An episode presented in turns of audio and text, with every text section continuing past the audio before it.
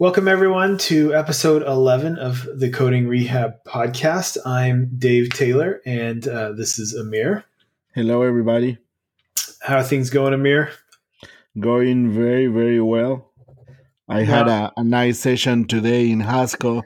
Awesome. Trying to, to get some I/O going on, and that's that was a very uh, mind opener when you need to to like play with the AOB is fine, but now when you need to start really doing it and depend uh, on it, yeah, yeah. So is this in relation to the the project we've been writing, uh, uh, the continuous integration program, or is it something different? Yes. Yeah, awesome. That's the idea. Very cool. Well, uh, I'm excited to see it. So we've briefly, I believe, talked about DSLs in a previous podcast, um, but I don't think we narrowed it down to kind of the the pros and cons of using a DSL versus not using one. Um, so, what I guess what are your initial kind of thoughts of why why to use a DSL? So, well, first of all, uh, let's uh, uh, put uh, out there what we think uh, a DSL is. So, at least uh, we all start from the same point. Okay. Uh, DSL, domain specific language, is the idea to either uh, write or use the language that uh, you have to um, write some kind of uh, functions or some kind of syntax that represent uh, the domain that you're working with. Right. For example, if um, it's uh, a bank, you will have um, functions to do deposits, to do transactions, to move uh, money around, and the concept of money or currency and things like that will be something common. Right. And um, I do think that uh, that being able to talk in in those terms in that kind of high level is uh, is quite a bit of benefit. When when you see that code when when you look at your source code and you see all those uh, concepts in there that you can easily translate to a business rule or to a requirement and see that it's implemented i, I think that it gives you a lot of uh, confidence right, right. in what you're doing um, however uh, the that that doesn't come cheap. Right. It's right. uh quite uh, a bit of effort to to have all that uh, in in writing and also to make sure that it's uh, uh it's kind of sound and makes sense. So, what is the maybe in your career or, or example? What's the best experience that, you, that you've had with a DSL? The, the is it the the best or the worst? Yeah, maybe the the best. The, something that worked the the best application in your experience uh, of using a DSL.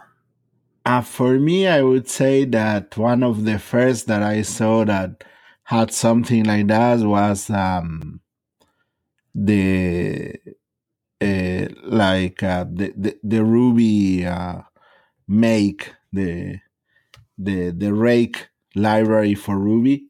Right. I I thought that was a great great example of uh, how to write uh, a DSL for tasks that uh, are repetitive and and you don't want to do custom customizations all the time. So I think that that captured very well uh, the whole uh, environment and development and deployment and right. it was very easy to work with compared to I don't know Maven or right um, try try to do the same thing in in C sharp was much more complex. so it seems like, and this is just me postulating a little bit. Um, the purpose of a DSL is to take something that you're potentially going to repeat a lot and just abstract it to something that you know. or that you're kind of familiar with. Yeah. Is, is that a good uh, description? So for us, you know, we use a lot of database interaction or database queries. And so instead of writing new insert or delete statements or primitive string types, uh, things like that, we just create a DSL that represents it. That's right. And So- uh, th- that simplified uh, quite a bit writing uh, um, a modification to a database Right. that otherwise uh, becomes just string manipulation. This way, uh, you have uh, functions that validate what you want to do, that capture special cases, Yep. that let you um, repeat and abstract in, in a way that otherwise is very hard to maintain.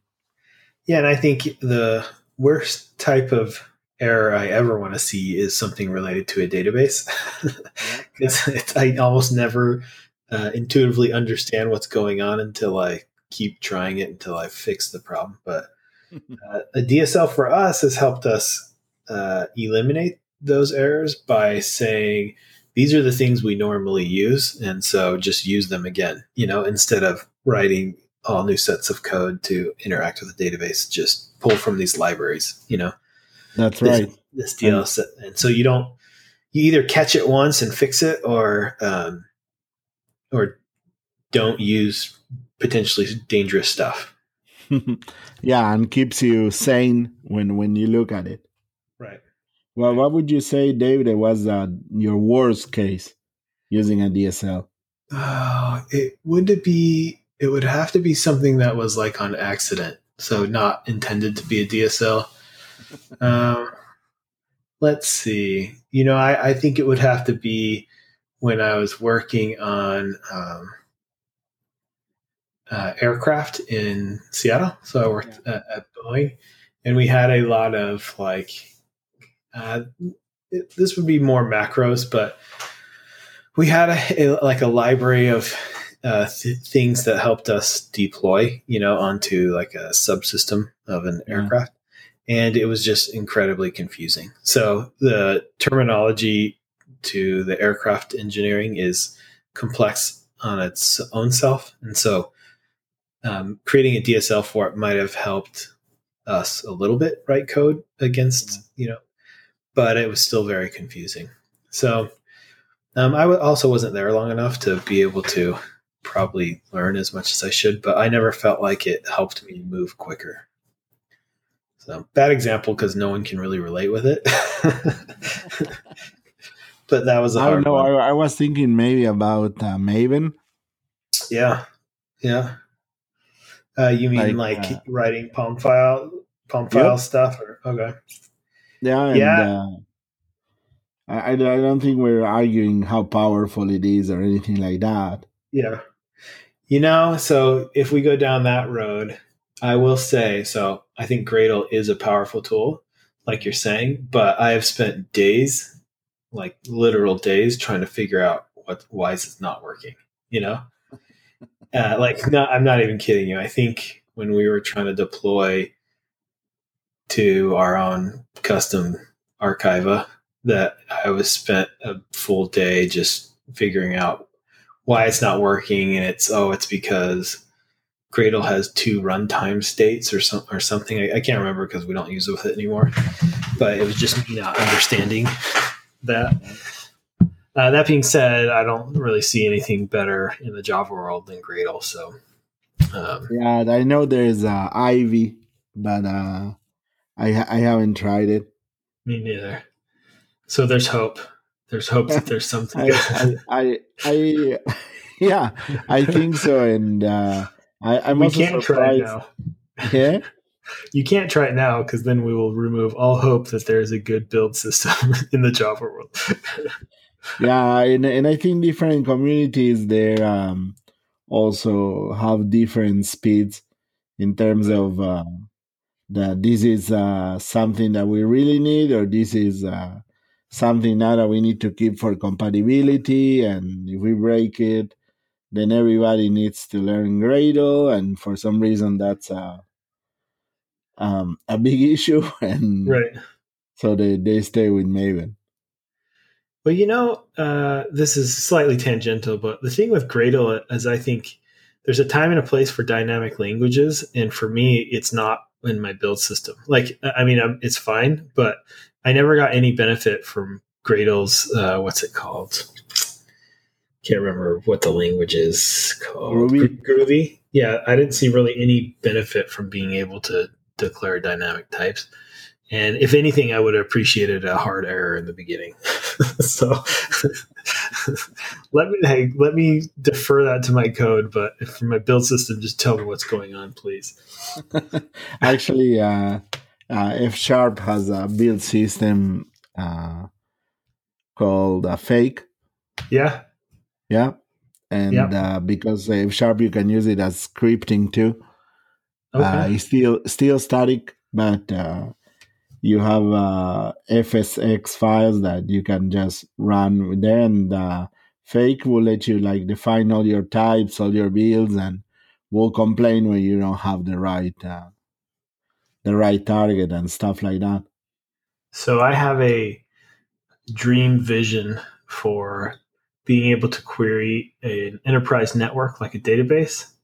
And this Uh-huh. is my my perfect ideal opportunity to create a DSL.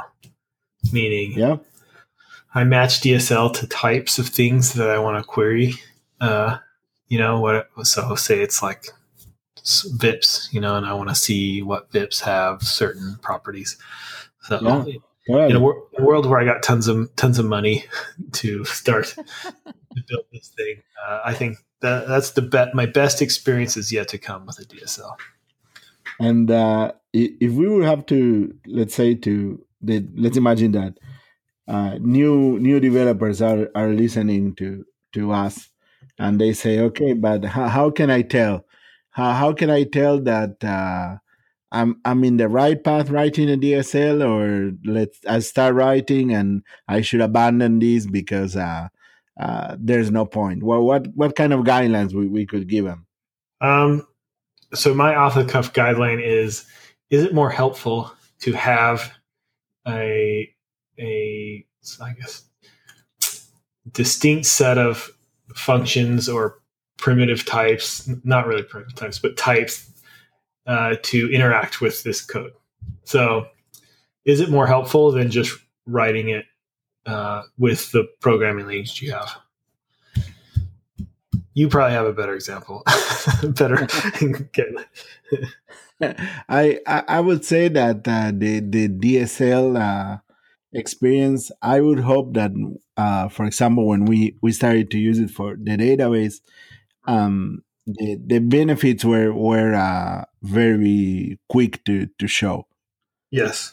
and that that's what that encouraged us to to keep going. And we say, okay, now that we model the what types uh, we can insert um, then we say, okay, should we uh, start defining every possible combination and try to make it validate?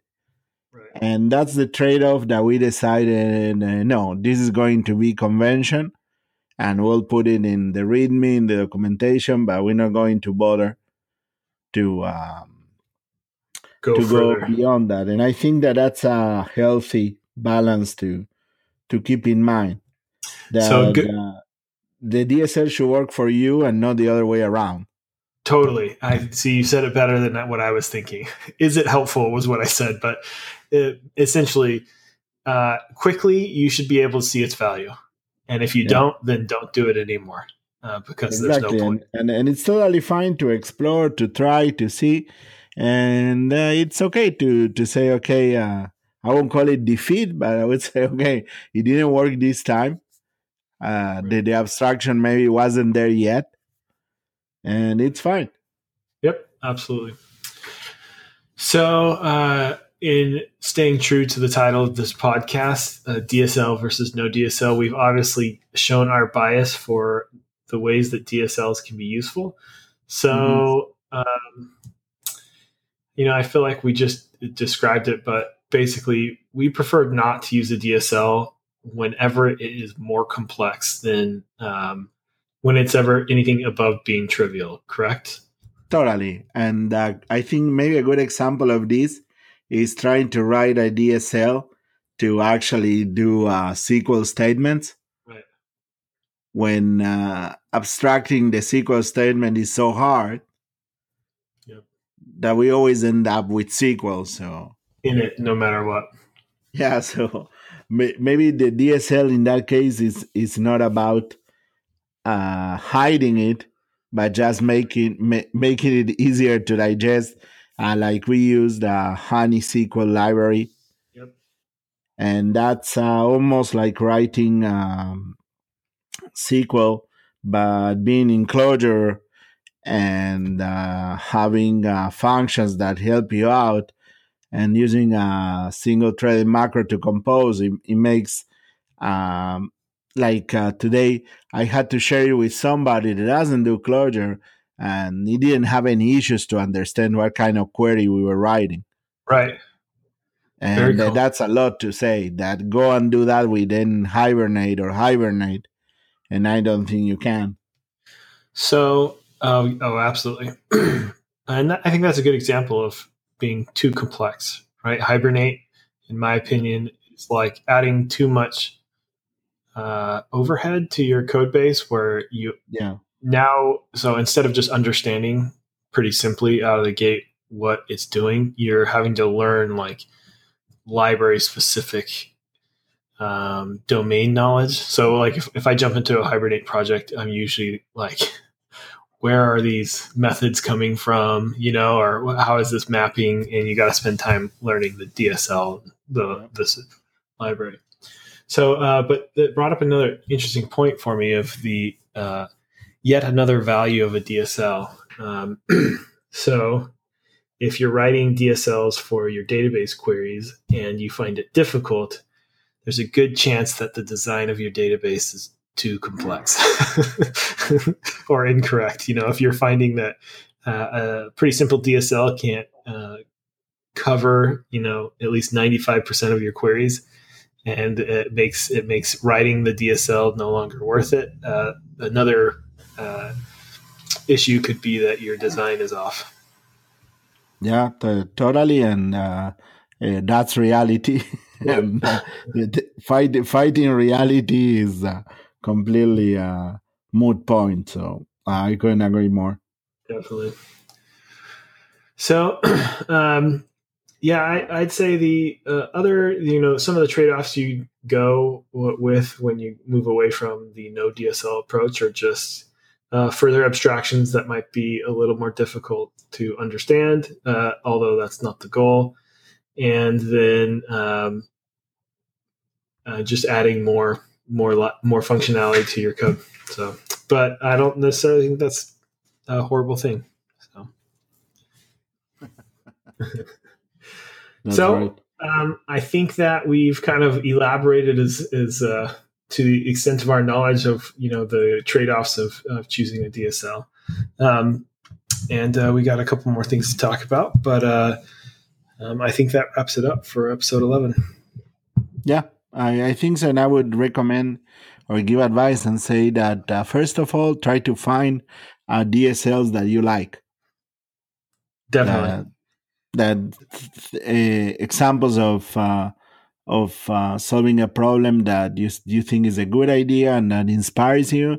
right. And then uh, I think uh, if you have a few of those with you, uh, when when you're already looking at code, you can start thinking maybe this is a macro that that could help me out. Uh, maybe uh, after repeating it a while, it, it will come to you because uh, though I started with the idea that we need to go abstraction first, I remember uh, when, when I was a very young developer, it took me many years to realize that it is very hard to abstract something that you haven't done at least two or three times.